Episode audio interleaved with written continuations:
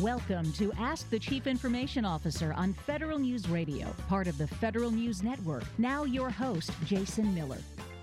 My guest today is Raghav Vajjhala, the Federal Trade Commission's Chief Information Officer. Raghav, welcome to the program. Thank you so much for having me, Jason. It's been quite a while since I've had the FTC CIO on. I think it's almost been probably more than four years. So there's a lot of kind of older priorities I'd like to catch up with you on. And uh, let me start with the FTC's move to the cloud. It seems like four years ago the cloud was new. We all, everyone was excited about it, but now it seems a little old hat. So just give us an update. How is the FTC taking advantage of cloud services? So the biggest thing is I think there's been a, a long history here the FTC of trying to do different things with technology, uh, especially with a lot of the do not call and consumer sentinel services that we have. So I'd say roughly about half of our spending has always been, you know, looking at doing things off premise. So in addition to that, we've had a FTC.gov in the cloud for some time, and you know, going forward more recently, uh, we've really taken a, a, big focus on those things that are mission critical and mission essential, and trying to put them in the cloud. Uh, our big effort last year was, uh, you know, being part of the larger FedRAMP community. We FedRAMPed a uh, relativity a legal review product, which is highly, of course, tied to our mission with uh, roughly half of our agency as uh, general attorneys. So, uh, in terms of uh, what's been going on in the last four years, uh, we just can you know consistently kind of try wherever we have an opportunity, any kind of refresh opportunity that we have, we we reconsider. Okay, what's another way of doing this? Can we uh, take advantage of something that's already built out there in the cloud, and how do we uh, work through our acquisitions and budgeting program to make it happen? Do you have a sense of are you 50% of all apps in the cloud or 50% of all systems in the cloud? Do you have any kind of way to quantify it? I think I probably put ourselves in the path of like how much of our data is in the cloud. And I think it wouldn't surprise me if we uh, are getting more and more well into the uh, 60s, 70s, even beyond that as we go through our next set of uh, modernizations. One of the interesting things about uh, how to count how much of your stuff goes in the cloud is that every year there's a new definition for how that progresses. And you know, one of the things that we've often looked at is the number of systems that we have. And of course, you know, with OMB, every new product that we use in the cloud becomes its own system. And one of the things that we notice is that every year we have like one or two new systems show up on our inventory that reflect something that we've taken out of our existing data center and put into one of these uh, cloud service providers that offer very highly targeted services for some of our mission needs. It's interesting when I walked into your office in your hallway, you have the information about your data centers, and your data centers, you know, 95% uptime. It talked about open tickets and closed tickets. It was great that you put all that information out there, not just for me to see, but it's probably better even for your uh, staff to see and the, the people who work at the FTC. Is your data center one piece of that the cloud effort, meaning it's a, if you will, a, a, government cloud or a private cloud in some ways? It's a data center that we operate in our facilities. Uh, I think the, the best way to put it is it is uh, has been a big part of our past. Has been a big part of our success in the past. But we know we know we have to shrink its footprint to be successful in the future. Uh, a big part of all of that information that you see in our hallway is that you know we want to get we get excited about every little thing that we move out of that data center, every server, uh, every appliance, you know, every rack. You know, we think about you know we quantify everything and see how do we move from point A to point B.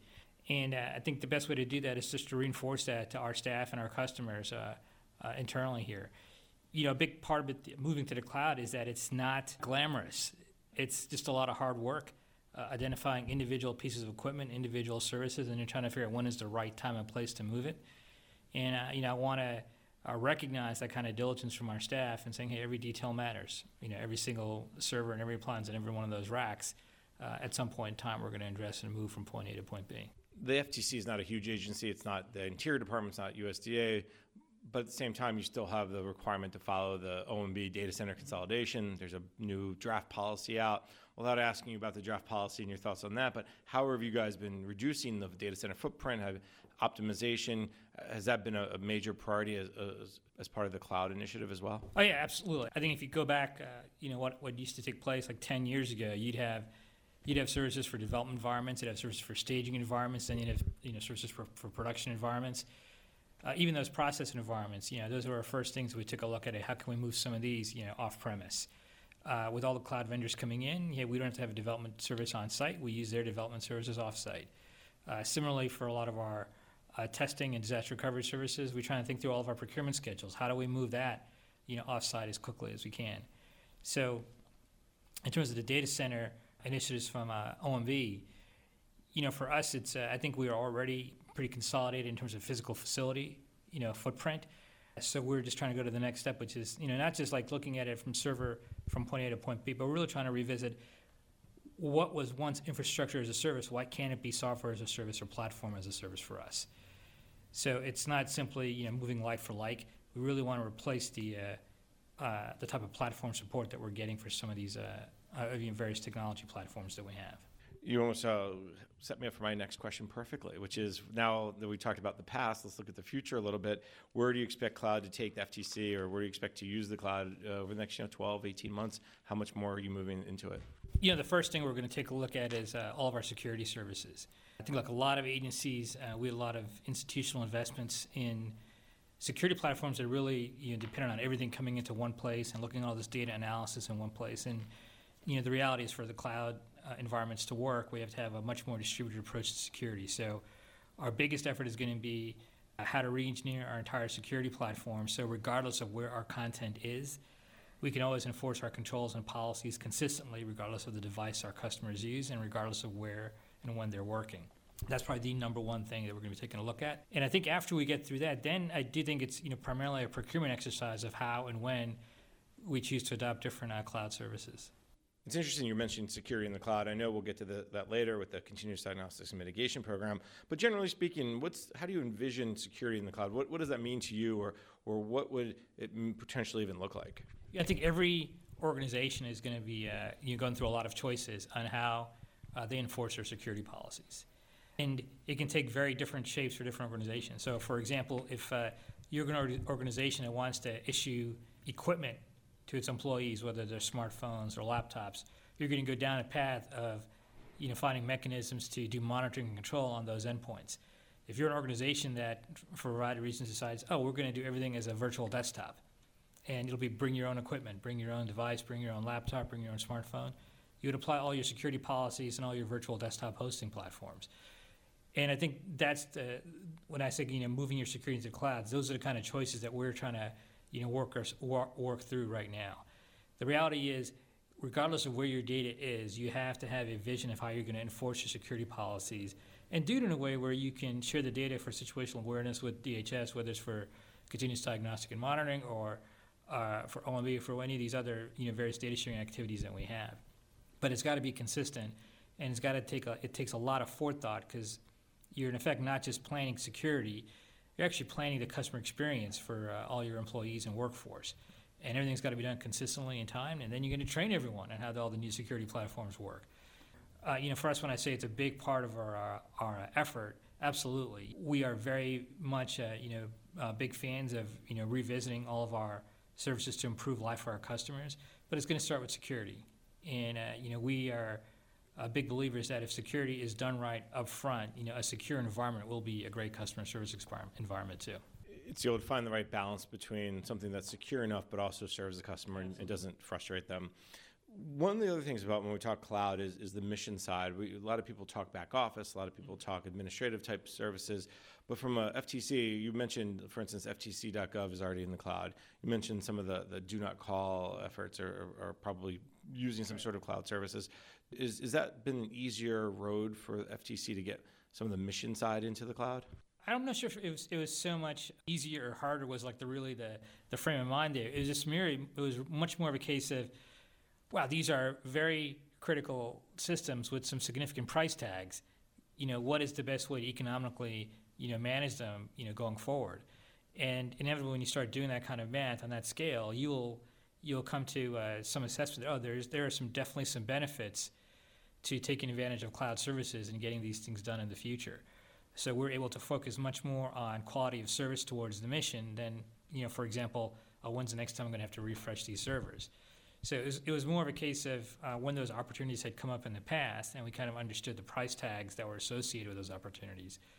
We just wanted to spend more of our energy and resources on getting results for the mission, and that's what kind of lent itself to that in terms of comparing that to the back office or you know email and all those other areas of effort, I just think for a long time, you know, the the talent and the resources favored doing it in house, and uh, and then somewhere along the the last ten years became pretty clear. Oh, the cost viabilities were much more uh, scalable in uh, in cloud services. So it's just it's just a matter of timing and opportunity and what worked out best for the agency. Uh, but the great thing is, I think at the FTC, you know, we were willing to see the entire market and see what was best for us and go forward with that. The other piece of this is the missions. When you talk about mission side, is their comfortability because you're here, as I've heard CIOs tell me time and again, to serve the mission. Mm-hmm. How do I make the mission easier, better, faster, cheaper, better? Did you get any kind of cross-eyed look and any pushback from the mission side when you're like, "Hey, we're going to put that in the cloud," or "Hey, we'd like to look at the, the cost benefit analysis of the cloud versus in house. Has the reaction been what from the mission side when, when you talk cloud? Any organization, if they're if they're looking at what they control and don't control, I think if you bring up cloud to them, yeah, I think their initial reaction and appropriate reaction is, hey, let's make sure we're doing everything correct. Let's make sure we're uh, managing risk appropriately. And I and I would say that definitely happened here, and I, and I think and I think when it does happen, you know, the question is how do you walk through that organization and to, to show them it doesn't matter where the data is. It doesn't matter, you know, is, is it this contracting structure or that contracting structure? What matters is, hey, what are those security policies that we have? You know, what are the checklists that we have, and are they getting consistently implemented, regardless of wherever we're, we're hosting our services? So there's a bit of education in that because I think for many organizations they're not aware of these many checklists that so many that so many of us have in place. So we go through the education process. They have confidence that no matter where the data is, we are going to go through those same checklists. Everything gets audited by third parties. You know, with FISMA, we always have our IG auditing also taking place. So there's a ton of oversight and scrutiny, and it doesn't matter where you put the data. Uh, so a big part of my effort has been, you know, educating people that no matter where we decide to go from a technology support perspective, there are no shortcuts when it comes to security. We always, you know, uh, make that our primary, uh, our primary focus. Let's take a quick break. When we come back, we can talk about some maybe some older other older priorities. My guest is Raghav Vajjhala, the Federal Trade Commission's Chief Information Officer. I'm your host, Jason Miller, and you're listening to Ask the CIO on Federal News Radio, part of the Federal News Network. Qualcomm believes the world should move in one direction, forward. They introduced the world to 3G and 4G, and now they've unlocked 5G. And with it, the invention age. That means smartphones with unprecedented mobile speeds. Cars will connect to each other and virtually everything around them. And your PC will be as connected as your smartphone. Learn more about the invention age at qualcomm.com slash reinvent. Intelligent transformation. It's what we do. At Perspecta, we think digital transformation is more than changing technology. It's an opportunity to redefine strategies and accelerate mission results. That's why we're constantly innovating to solve the government's most complex problems. Because the IT modernization journey doesn't have a finish line. Perspecta, where digital transformation meets the mission. Learn more at perspecta.com. Over 1,000 government contractors trust Unanet to manage projects, people, and financials. A few of these CXOs share stories about the impact of Unanet on their companies. Unanet allowed us to shorten the time to close the books by 90%. Adapting Unanet was so simple with their training and hyper responsive team. Unanet replaces legacy systems, eliminates wasted effort, and allows you to focus on transforming your business. Learn more at unanet.com. That's U N A N E T.com. How can we realize the promise of data driven government? What do chief data officers actually do? How can they help government agencies use data to inform decision making? Join host Michael Keegan as he explores these questions and more with Jane Wiseman, author of the IBM Center report Data Driven Government The Role of Chief Data Officers. That's next week on the Business of Government Hour, Mondays at 11 a.m. on Federal News Network shortness of breath, patients confused, temp 102. He just had an infection. What's going on? He's becoming septic. Antibiotics started. Bed ready. Let's move him. Infections can lead to a deadly chain reaction in your body called sepsis. Very quickly, sepsis can cause tissue damage, organ failure, and even death. If you know the risks, can spot the symptoms, and act fast, then you can get ahead of sepsis. Learn more at cdc.gov/sepsis. Tom Temin here, coming up on Friday's Federal Drive. They're getting paid again, but that hasn't improved the working conditions of people who staff federal prisons. Plus, several recent presidential administrations have had to deal with special counsels. We review the legal history of this function. You'd be surprised how far back it goes. Join me Friday morning starting at 6 for the Federal Drive with Tom Temin. Federal News Radio, part of the Federal News Network. Read what's on the minds of your colleagues. Download our free executive surveys at Federal News Network. Search surveys. Welcome back. You're listening to Ask the CIO on Federal News Radio, part of the Federal News Network. I'm your host, Jason Miller. My guest today is Raghav Vajjhala, the Federal Trade Commission's Chief Information Officer. Now, Raghav, before break, we were talking about some older priorities. Another older priority back in uh, about four years ago or so was a mobile computing platform. The CIO at the time was talking about moving in that direction.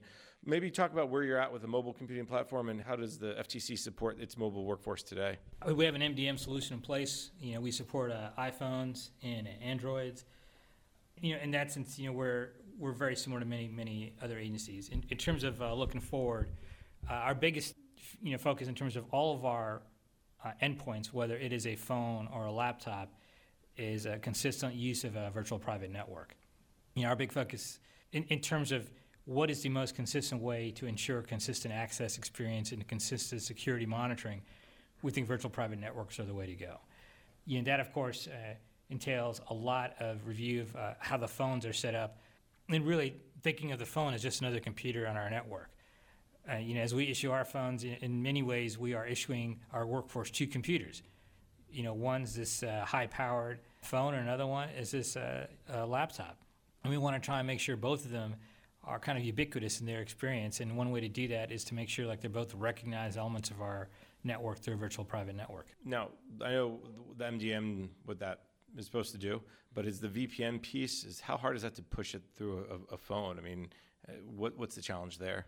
There, there really isn't a technical challenge. It's really more of a case of getting it in sync with all your services. So, best example of this is regardless of what device that you have that we issue you, all of your traffic is monitored consistently, and all of your security settings are done consistently. So, I think there's plenty of technology that's out there today that maybe was not there, I'd say uh, five, ten years ago, and uh, especially with uh, more and more, more and more of our customers you know, these are in terms of virtual private network. These are things people have in their homes now. So uh, we definitely have a lot of uh, options to choose from, and, it, and, the trick is, of course, picking picking the right ones that offer the consistent experience, uh, not only for our customers but for a lot of our staff in operating and maintaining. Is the bring your own device, the BYOD, that was a trend that we saw several years ago. It's kind of ebbed and flowed. Some agencies are better about it, most are not. Where does the FTC stand with BYOD?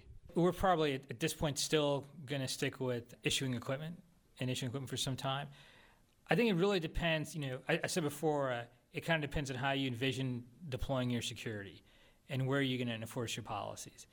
With the BYOD, you're making different choices on where to do that. And obviously, you know, with, with endpoint management and CDM, we're looking a lot of our CDM services to look at our endpoints as well. One of the things about uh, mobile devices, or even just a mobile workforce, forget about which device they use, whether it's laptop or a tablet or a phone, is that balance? How, how do you make sure that the mission side uh, can access their data, can access their applications, but at the same time be secure in doing that? How do you find that right balance? Because I think as more agencies are becoming more mobile, whether through telework or other reasons, that your job becomes a lot harder. I think the the cloud move actually helps us quite a bit. You know, it, it eliminates the variability of you know where is the data.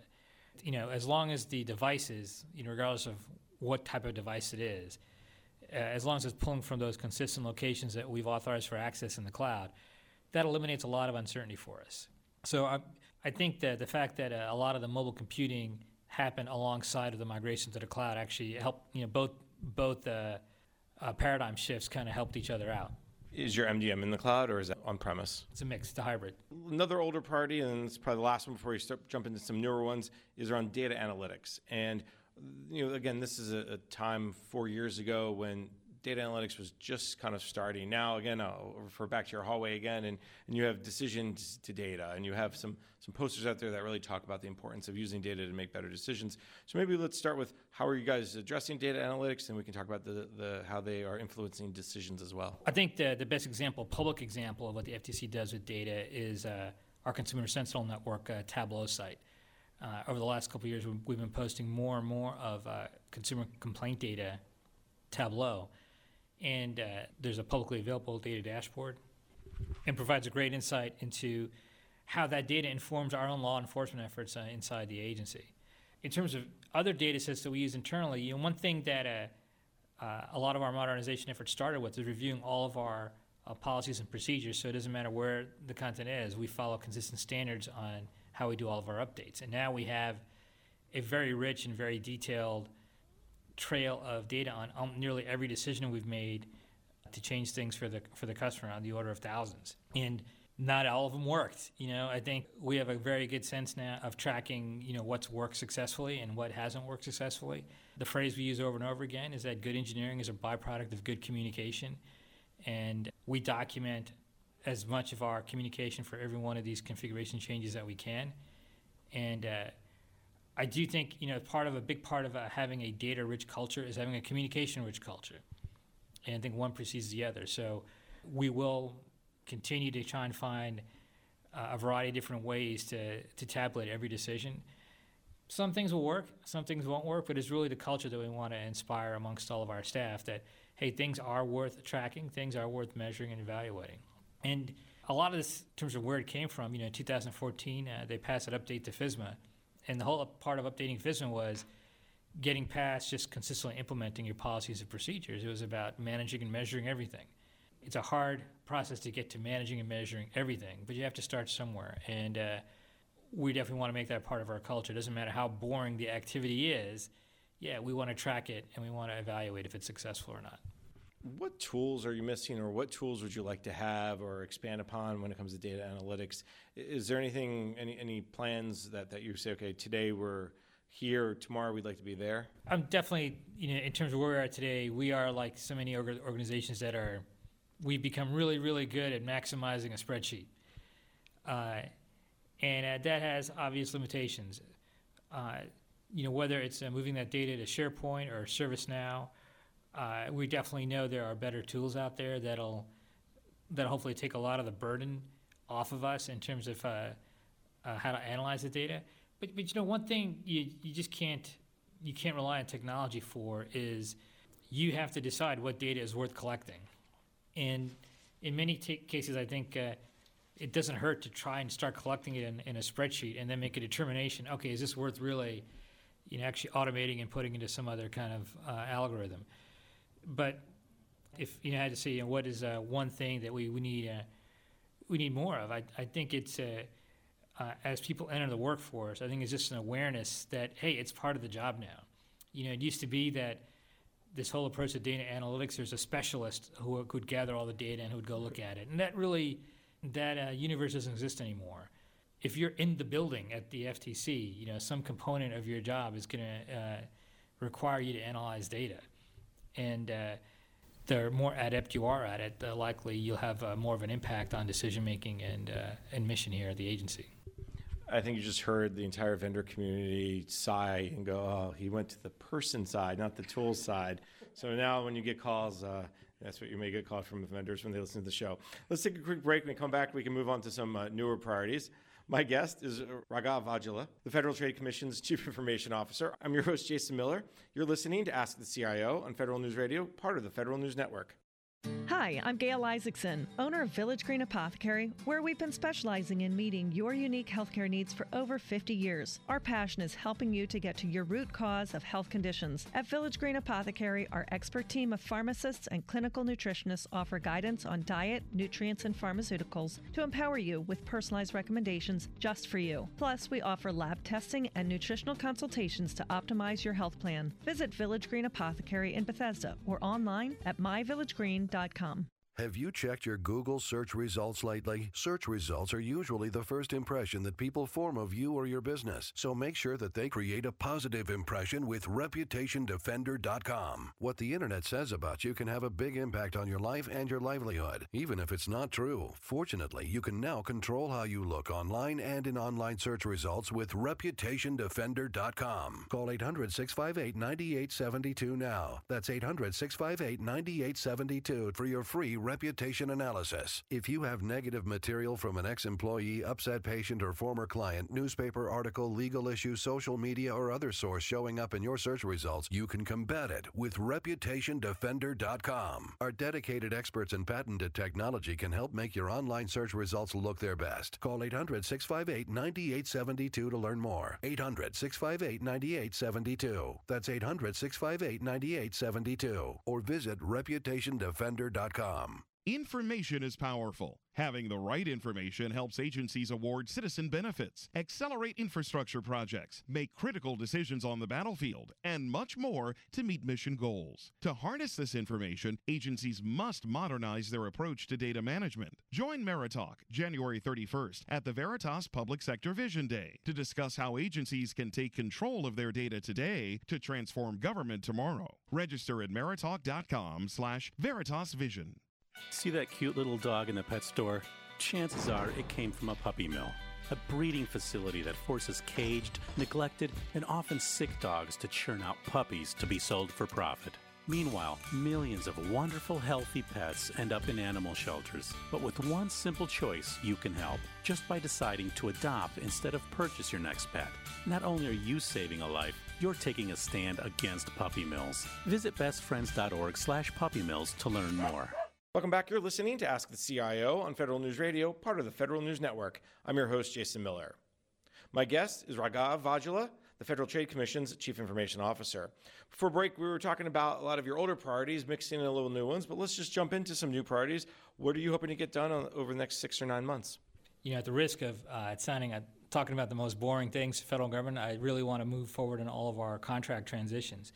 Uh, we put a lot of energy last year into releasing a multi-award blanket purchase agreement, and uh, we've got four vendors who've agreed to help us pick apart our existing services and uh, move them into move them into the cloud. Now we're going to go through the uh, the tough work of trying to figure out okay what are those right task orders to write, what things move first, what things move second, what things move third. You know, we're very confident that that we have the right people who can kind of you know figure out what that order is. But that's that's a big uh, that's a big effort for us. Uh, is sequencing it that out and working with uh, also our customers to get them ready to, to be aware that you used to do this, now you're going to do this. That's going to be a big area of my focus is to make sure that there's a lot of good communication, make sure that happens smoothly. I think that, you know obviously there's a lot of uh, key, easy ones that people will, will pick up on. Uh, you know we're going to move our email into the cloud probably well after many other agencies did, but this is this is when we're going to do it for us. Uh, the other piece there that we're going to try and take a, a, closer look on is, hey, how do we modernize our entire network? Over the last couple of years, we've been steadily removing all of our old legacy TDM connections and moving on to Ethernet. And now I want to take the next step, which is to really look at, hey, what is the optimal way to design a network that minimizes a lot of the latency and bandwidth issues other agencies have encountered when they've moved a lot of their stuff into the cloud. So in some ways, you know, we are, you know, taking advantage and learning from what other agencies have gone through.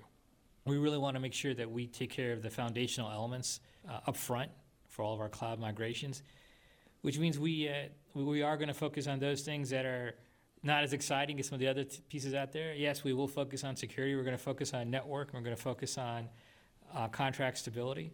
And I think if we have that, you know, I think uh, we get the right talent and the right teamwork, and the technology will take care of itself over time. It's interesting. I sent you the questions, and then press release popped in my inbox from Leidos saying we just won a big contract from the FTC, and I said I was I hit the email too soon. I felt like so. I imagine that's one of those big multiple award contracts. Leidos is one of the four that won. Maybe talk just a little bit at a high level about the contract, and, and it's for IT services. It's for more than just IT services.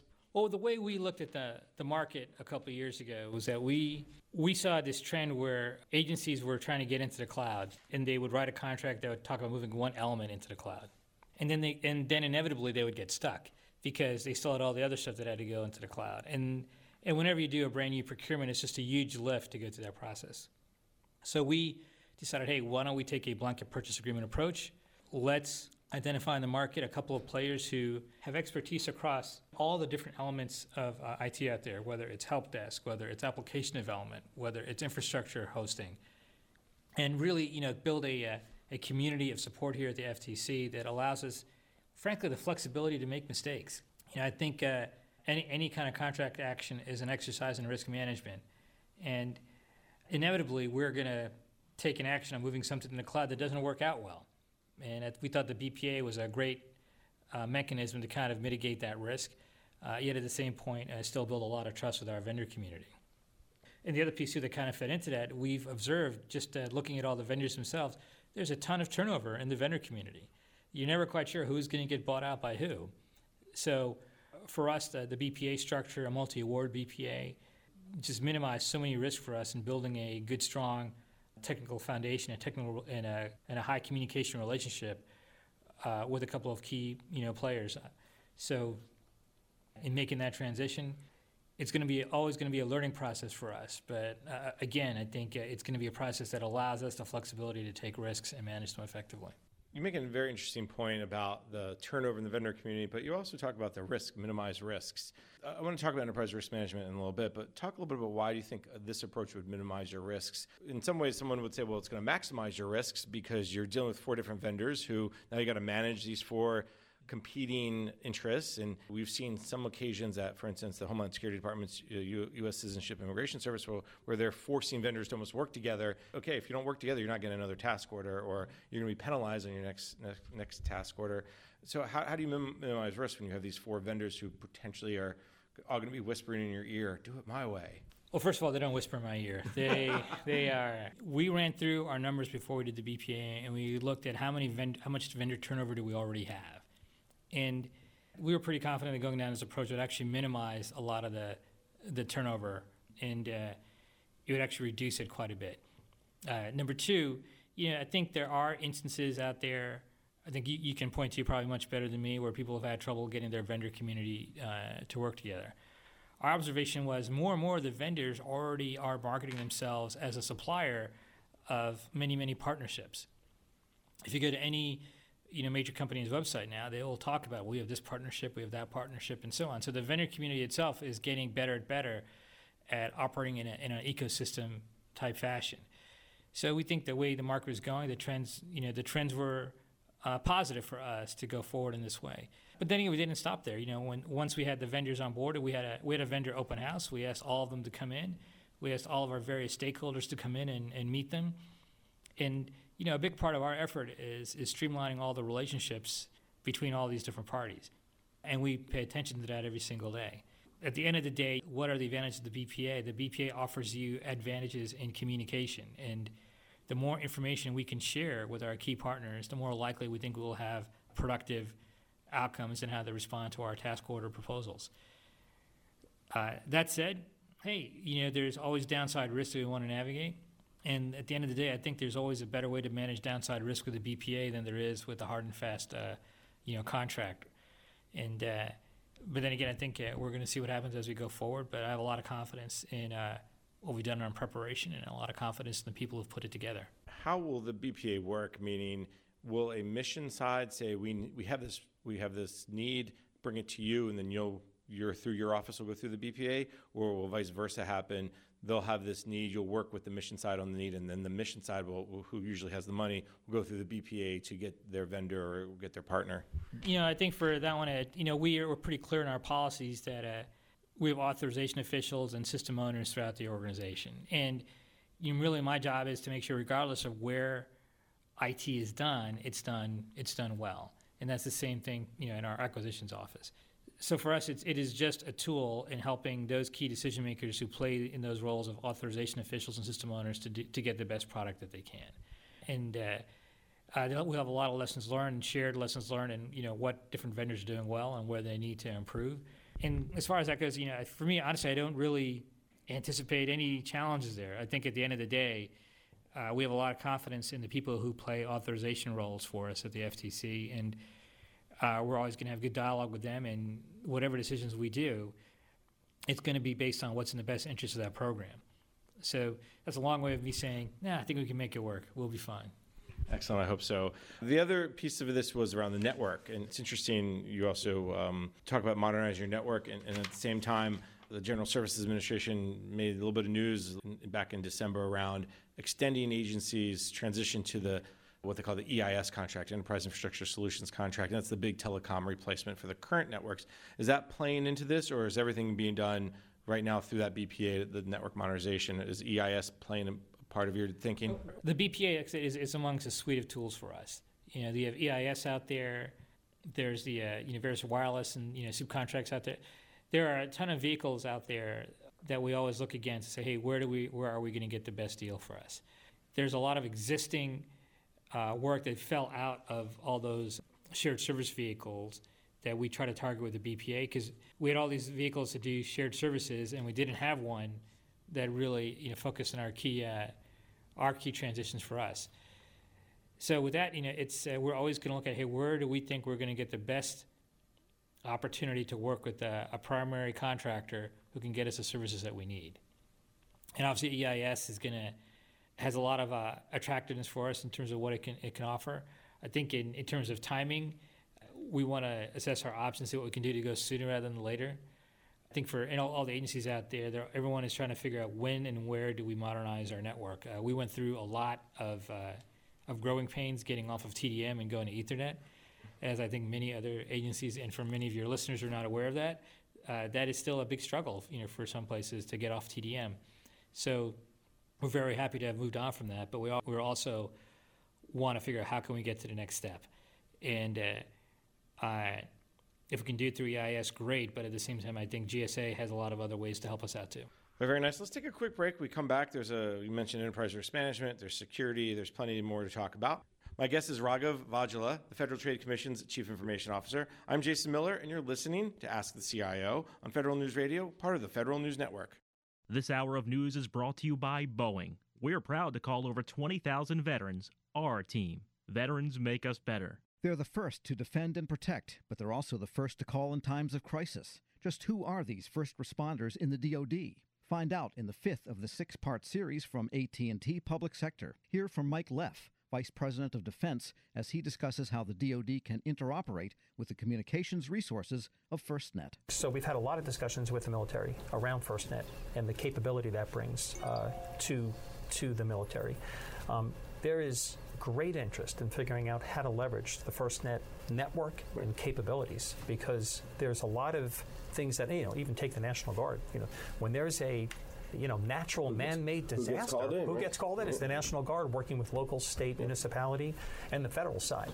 So I see, think they see this as uh, critically important to provide interoperability and communications. Hear more on delivering the future of defense networking today from innovators and leaders of AT&T. Go to federalnewsnetwork.com/defense. Have you mixed your pain meds, your sleep meds, your allergy meds? Call the Poison Helpline. Has your child eaten a tube of toothpaste, a chip of paint, a wild mushroom? Call the Poison Helpline. Have you been bitten by a spider, a snake, an insect? Call the Poison Helpline. Poisonings can happen at the home, on the job, or in the great outdoors. Call the Poison Helpline first for fast, free advice from medical professionals. Call 1 800 222 1222 anytime, anywhere. 1 800 222 1222. Save the number, save a life. Brought to you by the U.S. Department of Health and Human Services. This is Jason Miller, Executive Editor of Federal News Network, inviting you to listen to Views from the Corner Office. Every week, we sit down with industry leaders who influence and impact the federal market. The show is not about the individual company, but about the opinions of the people who lead federal practices on technology, acquisition, and leadership issues. Tune in Fridays at noon on Federal News Radio, part of the Federal News Network, or subscribe to Views from the Corner Office on iTunes or Podcast One. Welcome back. You're listening to Ask the CIO on Federal News Radio, part of the Federal News Network. I'm your host, Jason Miller. My guest today is Raghav Vajjhala, the Federal Trade Commission's Chief Information Officer. Now, Raghav, before break, we are talking about some new priorities. You went through uh, network modernization, you went through the big uh, BPA contract. Let's also talk cybersecurity. That's always a priority for every CIO.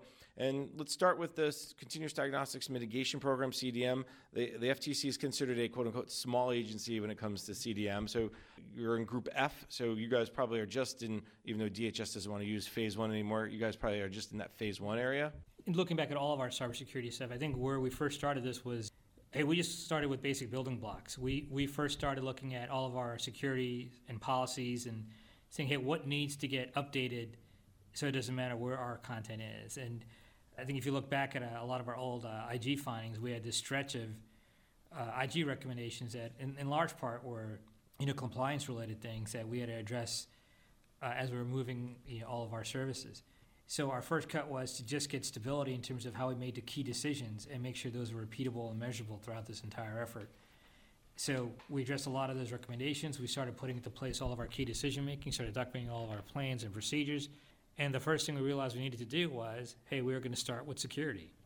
And, and looking at that, uh, a big source of evolution for us was that as a small agency, we've never really had a, a, 24 by 7 mission purpose that uh, some of the larger agencies did. But that has been changing. Uh, there is no downtime for litigation anymore, and we have a lot of teams operating all the time on every weekend during all the holidays. So we realized we needed to have our, our cyber operations step up and be of the same capacity and the same caliber. And at that end, you know, for us, the you know the CDM program was a great way of kind of getting into that uh, level of service in a way that you know also gave us a lot of partnerships and support through through the DHS. So, uh, absolutely, you know, we're we're looking forward to uh, being part of that process, and we've really kind of targeted a lot of our efforts to the bulk of equipment that we expect to continue, you know, on into the future, our endpoints, our laptops, and our phones. And at the same time, we also, you know, moved all of our stuff to strong multi-factor authentication.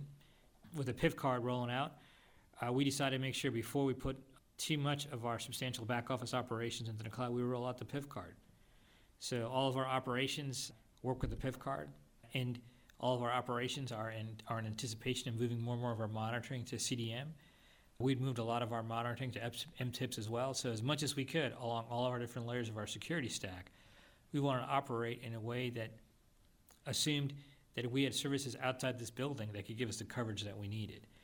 So in that sense, whenever we think about cyber, it's really for us a, a sense of how do we get the best coverage all the time for all of our people, no matter where they are. And uh, whenever we look at our services, you know that's why we you know work towards uh, CDM and we're looking forward to continue working with DHS and whatever other programs that come out. One last thing on security, specifically multi-factor. I understand that a lot of agencies made a lot of progress around the using the PIV cards over the last two, three, four years. Where are you guys going with that? Do you have a vision of what it may look like in, in the next, you know, two, three, four years? We really want it to be, you know, a seamless experience and really do it in a way where people, you know, love having that PIV card. So, for example, you plug in the PIV card, you put in your PIN, and you're on the domain, and it doesn't matter where you are in the world. There's not an extra step to log in through the remote access, or not an extra step to, to work in through the VPN. Uh, really, the idea is that uh, we authenticate who you are, and you are the right person to have access to that equipment. Then at that point, you know, we're doing everything in the background to make sure what should you be authorized access to, and then how are we monitoring what you're looking at and reviewing. That's that is our vision for how we want to execute against it. There's a ton, as you can imagine, you know, devil's in the details when you think about it that way. Every little one of those steps is contingent on are we properly authenticating who that person is? Are we properly authorizing the access to content that that person should have? So we want really want to have you know, we want to have simple authentication, strong authentication up front, but then on the back end we want it to be done once it's done up front. We want to uh, do it in a way where we can have a lot of confidence that uh, that person is someone who we trust and that person should have the access to information in a timely fashion. Those are a lot of hops to get through, but that's a big reason why we're looking at our network first. With our network, we address that first. Once we get to the network, then we look at the application layer and move on and on deeper and deeper into our content. In many ways, what you're describing to me is that idea of zero trust network. We hear that all the time. It's the latest buzzword, but uh, it seems like the pieces that you're talking about are going to get you there eventually. Uh, have you guys started to look at that idea of zero trust, or is it just again another buzzword like maybe enterprise risk management's a buzzword? Yeah, the short answer is you know it it probably is still in buzzword land, but I, th- I think the bigger the bigger piece there is how well are you enforcing what you trust, and can you do that at each individual layer of your uh, uh, of your architecture? For me, it's always tough to say zero trust because there's always some other step that you have to go through. But it really starts with do you trust this person? Do you trust this piece of equipment? Do you trust that they're, they are who they say they are and they should have access to that content? Do you trust that this software should run on the computer? You, there's so many you know layers to it, and we definitely want to plug away at each one of those layers to the point where when you ask someone in our organization, hey, what does it mean for something to be secure? we have a very thorough checklist of everything that needs to be addressed positively. And then, yes, after that, we're going to trust you and we're going to let you do what you have to do. But that list of all the things that we are going to test and make sure we have a positive checklist for, it's going to be organic. It's going to grow over time. We're going to learn what the adversaries are doing. We'll add to that list. They'll learn what we're doing. They're going to figure out something else. Uh, we want to make sure we're being flexible and always continuously improving in that process. So there's never going to be this day where, oh, we've established a zero trust network. Uh, I don't think that part of the buzzword is reality. The reality is, hey, we always have to keep on being prepared and being prepared to learn how the adversary is going to try and get into our network. I want to shift gears a little bit, talk about workforce. One of the things that you said very early on and kind of data analytics, you really need it's about people. It's not about necessarily the tools or the next great shiny widget. So let's maybe talk about how you as the CIO are ensuring that your workforce has the skill sets that are, are, are in place, that they have the skill sets so you guys at the FTC are uh, successful. You know, the first thing is, and you know, these are going to sound like very non-technology tools based looking based way of answering the question, but the but the first thing is just that definition of workforce is going to change a lot. You know, it used to be if uh, you know, going back to the spreadsheet example, there would be some kind of IT expert on how to code up a spreadsheet with macros. The reality is more and more of the people outside the IT workforce know how to do that and are quite quite proficient at it. So the definition of who is in the IT workforce that is changing pretty dramatically. So the first thing I tell everyone, the first thing I need to do is just to be honest with people that the roles and expectations are going to change pretty dramatically. That universe of where someone is going to uh, get a job to manage an on-premise, you know, email server, a universe is shrinking pretty quickly, uh, and it's being replaced with people who are really good at contract management, who are really good at cybersecurity, who are really good at, you know, performance metrics, really good with you know manipulating the data that's in the systems. Uh, you know, we talk about uh, the fact that success can't be getting the system into production. You know, success is about are people using the technology? Are people using it to make an impact? And, uh, you know, we talk about, you know, what is success from point A to point B and, and trying to write up all of our contracts with, the, you know, some of our BPA winners. The first thing we told all of them is, is that we don't want any of you to think about success as just getting something into production for us. For us, we want to have a relationship with you where you're helping us use these new technologies. That's what we're counting on you for. That's how you're going to add value uh, to our organization getting people to that point, you know, so one thing that's what we've told people. You know, how do we get them there? I say the last uh, two, three years, we spent a ton of time walking through with everyone. Every, you know, first doing all the basic building blocks of their training plans, their performance plans, what's expected of them in their roles. But the bigger piece there is giving them opportunities to go ahead and play these roles and see what happens. The big piece that we're trying to do there is, hey, how well can we effectively delegate down? throughout our organization to ensure that hey that person has an authority to make a decision on a configuration? So how do they make that decision? What are all of our training policies and procedures? And it's just a cycle that we go through. Identify people put them put them in positions to make decisions give them the training to make decisions. Have they made decisions effectively or not? And we modify and tweak as we go on. Uh, i said earlier before we track every single decision we're making uh, when it comes to all of our configurations. And every quarter we try and make more and more decisions and every quarter we try and grade ourselves are those decisions actually successful in making things more stable or not or making things more productive or not? There is no magic bullet or silver bullet on how we get our staff ready for that. It's just more of a case of we want to be honest with them. Your job is going to change. You know what's expected of you in order for you to be successful make an impact for our organization is going to change. But at the same time you know, leadership is here to help you get through that. Uh, I think the FTC prides itself on being one of the best places to work, and you know, I want to make sure we continue you know, to do that as we go through a lot of our modernization efforts. One of the big challenges that every agency has is the training piece. Are you guys able to have and, and afford the training side, or is that again that's done and you have to be kind of creative in terms of that training? Sometimes it's in house, sometimes it's it's not necessarily always going out for training. Well, there are two things there. One is absolutely we are creative. We have to do a lot of in-house training.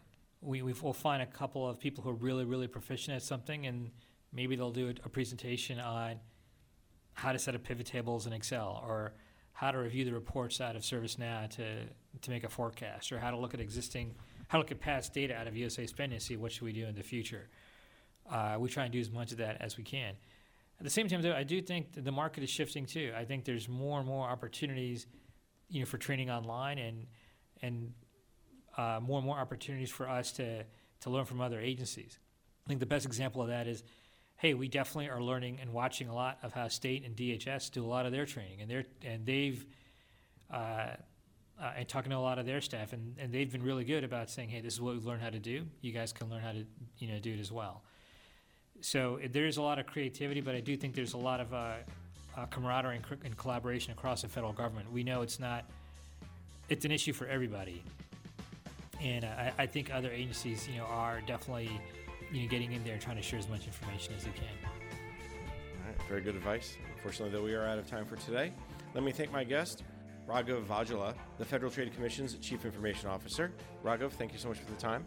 Thank you so much for having me. I'm Jason Miller, and you've been listening to Ask the CIO on Federal News Radio, part of the Federal News Network. You've been listening to Ask the Chief Information Officer on Federal News Radio, part of the Federal News Network. Tune in Thursday mornings at 10 or subscribe to this show on iTunes or Podcast One. You made it. Here. Finally. Checked out of office to check into the sweet views of that place you've always wanted to go. You know the one. It's nice. Even the kids like it. This place is so cool. And they never like it. Mom, can we go to the pool? Look at that. Not even asking for the Wi Fi. When you're with Amex, it's not if it's going to happen, but when. American Express. Don't live life without it.